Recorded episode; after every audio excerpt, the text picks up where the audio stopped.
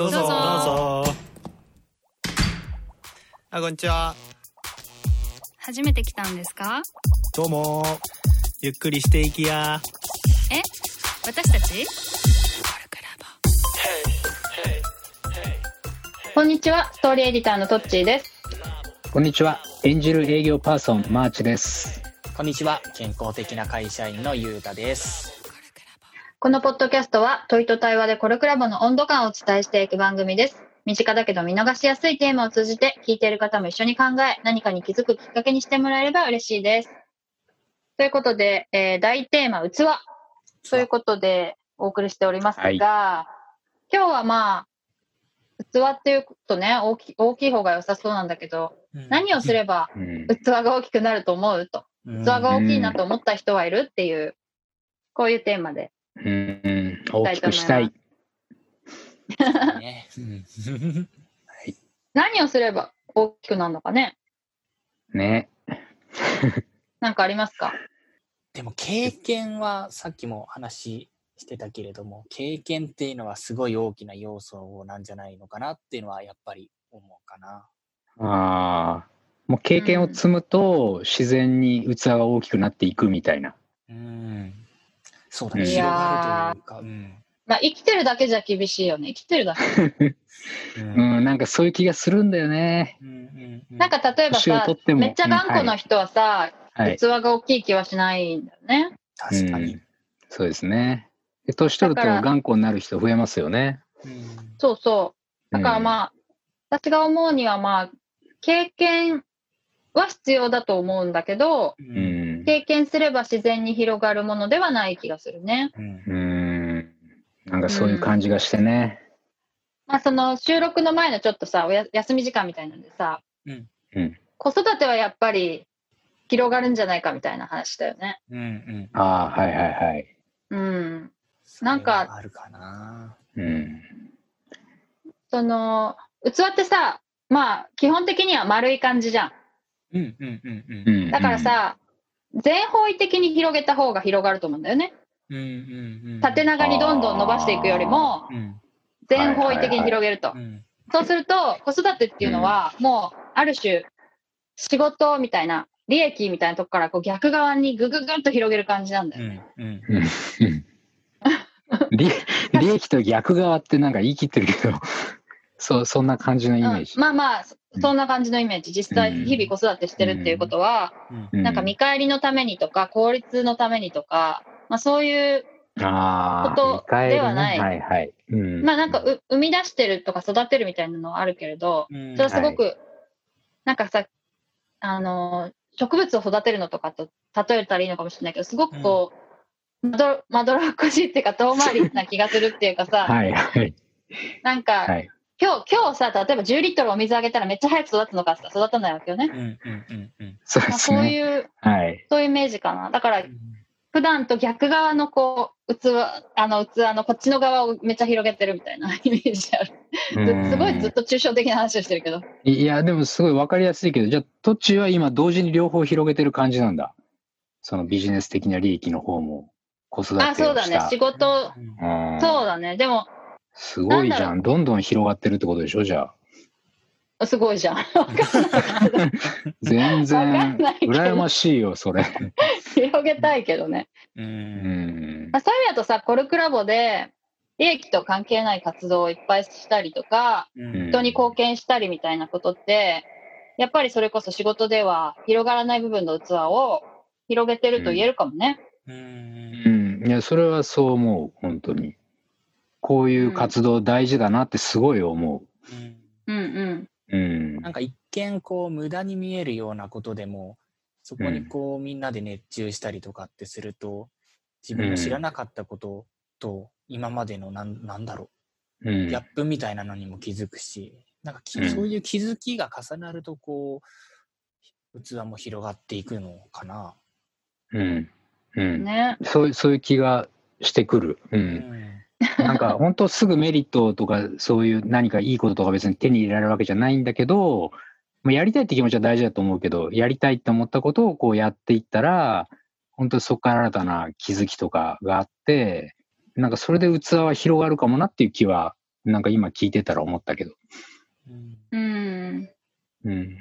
なんかさ、気づきっていうワードが出たからそれに絡めて言うとさ、うんなんかその、まあ、感受性みたいなものがあるとしてさ、うんうん。自分の器の範囲でしか感じられないみたいなうんイメージもあるわけよね。ううんん。うん。で、これ、これもさっき、なんか休憩の時に言ったかな、その、自分の器以外のところにある価値みたいなのを、うん、狭いままだと発見できないっていうか、うん。だから、そ自分の外側にあるものを気づに気づきたかったら、うん器をやっぱ広げないとみたいな。うん。うんわかるかしら、この、すごい、いや、すごいわかりやすいよ、それ、本当に。うん。うん感受性みたいなこともあるのかもしれないね。うんうんそうだね。うん。だからやっぱり自分の知らないことがちょっと理解できないこととかも、なんかちょっと触れてみるとか、こうチャレンジしてみるっていうことで、こう広がりが出て、今まで感じられなかったことが感じられるようになるっていうのは、もしかするとそのまま器が広がるっていうことになるのかもね。うん。そうだね。大きくしようとすると大きくなっていくみたいなこと？ああ、そっか。なんかこれもさっきの話で出たけど、こうあんまり器をこう大きくしたいから大きくしようみたいな目的でやったら、結局それ、器大きくなんないんじゃないの？みたいな話もあったよね。なんか全問答みたいな。さうん、それってさ、器を大きく見せたいっうん。てなると、やっぱ間違えちゃうと思うんだよね。うん。ああ、はいはいはい。だけど、自分の見える範囲を広げたいとかさ、うん。うん。なんか許容は許容範囲を広げたいとかさ、多様な人たちを受け入れたいとかさ、うん。そういう願望だったらさ、うんなんかいいような気がするんだけど、別に誰にどう見えるとか気にしてない感じ、うんなるほど、なるほど。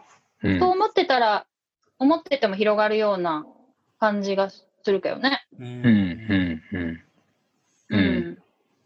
この人はさ、器が大きいな、みたいにさ、思う人っている？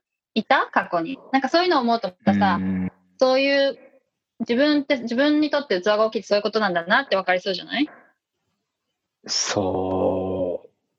あんまりない。あ、えっとね、いるわ。一人。一人？あの、うん。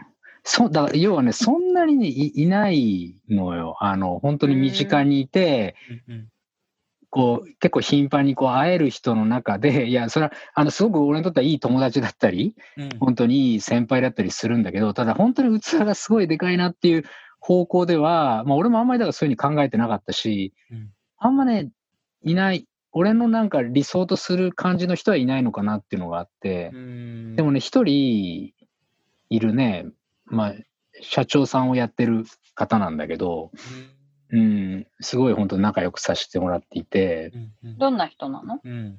うんとね、えっと、どどんなところ？どうん。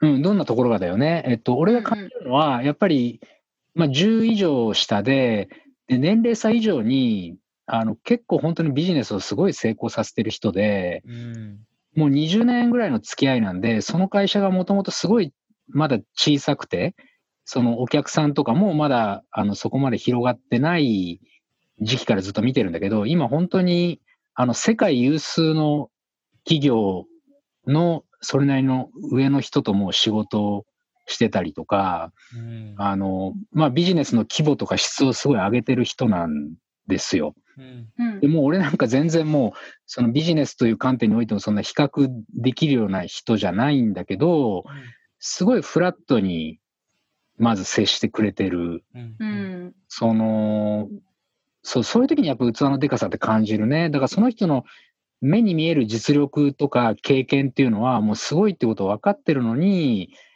その俺に対する接し方が本当にフラットで、うん。その、そうだね。やっぱ自分を本当大きく見せようなんていう言動とか、そそういう態度っていうのはもう全くないんだようね。んそういう時に逆に圧倒的ななんか器の大きさとかを感じてるのかも。あるねー。わかるわ。うん。うんうんうん。そうね。その人は多分器の大きさとかあんま意識ししてないんだろうね。本当にそうだと思う。うんなんかそんなような感じの話とにかくしないし、なんか人としてどうこうとか、そういううんお説教的なあれとかも全然だし、うんまあ、こうやった方がいいよなんていうことをシンプルにあの具体的な行動で俺にいろいろアドバイスしてくれることはあるんだけど、うんうん、なんかその本当なんかそうそう、お説教臭い感じじゃないんだよね。うんうんうん。わかるわかる。それはさ、例えばさ、その人がさ、むっちゃすごいっていう前提知識がななかったとするじゃん？マーチうに。んうんうん、はいはいはいはいはい。それでもそう感じると思う？うん。なんか感じそう。うーん。うん、ちょっとか、ねね、完全にわそれを全く知らないっていう状況に持っていくのがちょっと難しいんだけど、想像がつかない。ただ、うん、うんただな、なんかね、まあなんだろうねって話なんだよね。やっぱそういう人に憧れるよね。なんかもう、そこにいるだけで、一緒にいるだけで、うんなんかやっぱそういうことは感じられて、あ、この人やっぱ大きいなって感じられて、で、まあ本当、まあ、あの、俺大好きなんですよ。だからその人のこと。うんうん。だからすごいなんかこう好きになるっていうか、こうなんか安心できるっていうか、なんかその人と一緒にいるとね。なんかそんな感じうんうんううんん。多分それは別に、そその裏付けとなるそういう仕事がどうこうっていう感じではないのかもしれないね。うんうん。うん。確かにそれはすごい分かって、その、やっぱりめちゃくちゃこう、あの、有名だったり、ステータスがある人みたいな人にこうやっ私もインタビューすることとかあるんだけど、あ、うん、うん。それでもすごくこっちをリスペクトしてくれる姿勢が見えたりとか、全く自分を大きく見せようとしないとか、偉そうにしないみたいな人は、器が大きいなって気がするんだけれども、うん。例えばそうういう、もともとすごい人っていう前提がなかった時に、それを感じれるかどうかは、私は分かんないなってちょっと思ったんだよな。ん。うん、うん、うん。ねえ、もう知っちゃったことをね、知らなかったこととして、その人を見るっていうのはね、うん、ちょっとかなり難しいよね。でもその、すごい肩書きがあって、多分周囲の人がちやほやしてくれるような状況であっても、そこにこう、なんか偉そうにふんぞり返ることなく、うん、こう相手にフラットに接するっていうのは、まあなかなかできることじゃないよね、とは思うね。うん、そういうのは確かに器の大きさを感じるね。うん。ううんんだ逆に俺もし仕事でそういうなんかその結構それなりの大きい企業のその役員とかそういう人たちとか話すことはあるんだけど、うんまあこれもだからビジネスの話をしているからっていうのもあるかもしれないんだけどやっぱ変ななんかこう大きく見せようとしてる感とかなんかそういうそういうことを匂わす言動っていうのをやっぱりする人の方が多いなっていうイメージなんだよね。うんうんうん。まあまあビジネスだからなのかもしれないるからね。うん。だからす逆にそういう人に触れると、まあもともと商談とかはフラットにやってるから、こう、なんだろう。なんか、ああー、この人器大きいなとか、なんか全く思わないみたいな。ううんうんうん。そう、ね。なんかまあ結局普通の人だよな、みたいな。まあ極端に言うとね、うんうんそういう人たちも。なんかそんな風に感じたことは結構あるかも。うんゆうたはある？この人器が大きいなって思う人。そうだね。なんかこう、世の中で器のでかいっていう人って、なんかこう、パッとイメージあんまり浮かばないんだけど、うん。対自分で言うと、母親がやっぱ器でかいかなってすごい思うかな。へえ。すごい身近な存在に。なんだろう。でもまず一つとしては、やっぱりその自分を、なんだろう。無償の愛じゃないけど、まず受け入れてくれて、うん。受け止めてくれてっていう感覚が多分小さい頃から母親に対してはあったから、うん。なんかそこはすごい感謝の気持ちと一緒にその器の大きさっていうのを感じるっていうのがすごいあって、特に今親になってから、い一人息子がいるんだけれども、親になってかうん。らその偉大さというか、リスペクトの感じがすごい高まったっていうのがあって、うん。で両親、まあ、特にあの母親とはあの、まあ、小さい頃から長い時間あの一緒にあの過ごしたっていうことがあるからなんかそこの器のでかさっていうのはやっぱり底知れないなっていう気持ちがいまだに持ってたりする。うんそれはなんか愛情と密接に関連してるのかね？そうだねそうだと思うんだけども償の愛って。ううんん。やっぱりその自分を1対1で受け入れ受け止めてくれるっていうところっていうのはなんかこうそれこそ、そうん、器が大きいなっていうふうに思うというか、うん。うまくちょっと言えないんだけれども、うんうんうんうん。そうだね。それ、い言うたら結構それはなんか昔からというか、よりその学生時代とか若い頃とかからなんかそんな風に結構思ってた。なん。かうっすらとは思ってたん。だけれども、やっぱりその自分が親になってからっていうのですごいこう、けん。その思いが顕在化したというか、ああ、そうなん。だ。その立場になってみて、多う分同じん。立場というか、立場になったからこそ、その自分との差異みたいなところをすごい感じるようになったのかな。なるほどね。うん。自分に、自分よりすごい大きいなっていうのを感じるんだ。そうそう、その多分大きい。器の大きいっていうのはやっぱある意味で比較だと思ってて、うん、確かに。うん。自分より大きいから多分大きいっていうふうに感じてるんだと思うんだけれども、うん、うん。うん。うん。だからなんかそうんの子育てってやっぱりその器を大きくするっていうのはその自分の今までもらってきたものをこう回していくというか、うん。あーいうことからこうなんだろう今まで自分が触れてなかった感覚子ど子育てっていうそういうこと？なんかうん。一見その全然そのお金には確かにならないしだけれどもすごくこうなんだろう尊い行為のような気がしていて、うんうんなんかそこに身を置けているとやっぱり自分のその器というかキャパというか新しい領域みたいなところにこう進んでってる感覚っていうのはすごいあるかな。うん、うんうんうんうん。だからなんか今、そうね。うん、子供にも妻にもなんかすごいありがたいなっていうふうに思う。うん新しい領域に行くっていうのは確かになんかあるなって思ってて、うんその、私がさ、器がでかいなって思ったりするのってさ、うん。例えば、うん。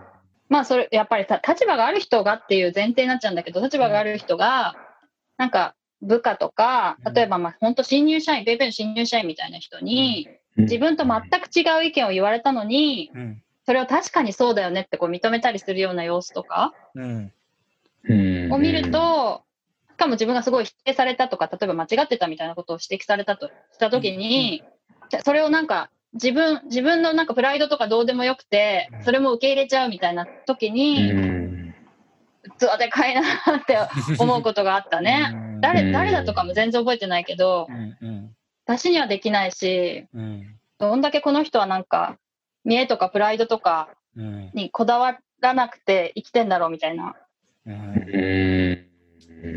感じがして、だからそういうなんか、自分じゃないところにもこう、許容範囲がすごいやっぱ広いみたいなうん感じかなっうんていうのはあるね。うんうんうんまあ、フラットっていうのは確かになんか結構大きなポイントかもしれないね。そうだね。印象として。うんうんフラットとリスペクトというか。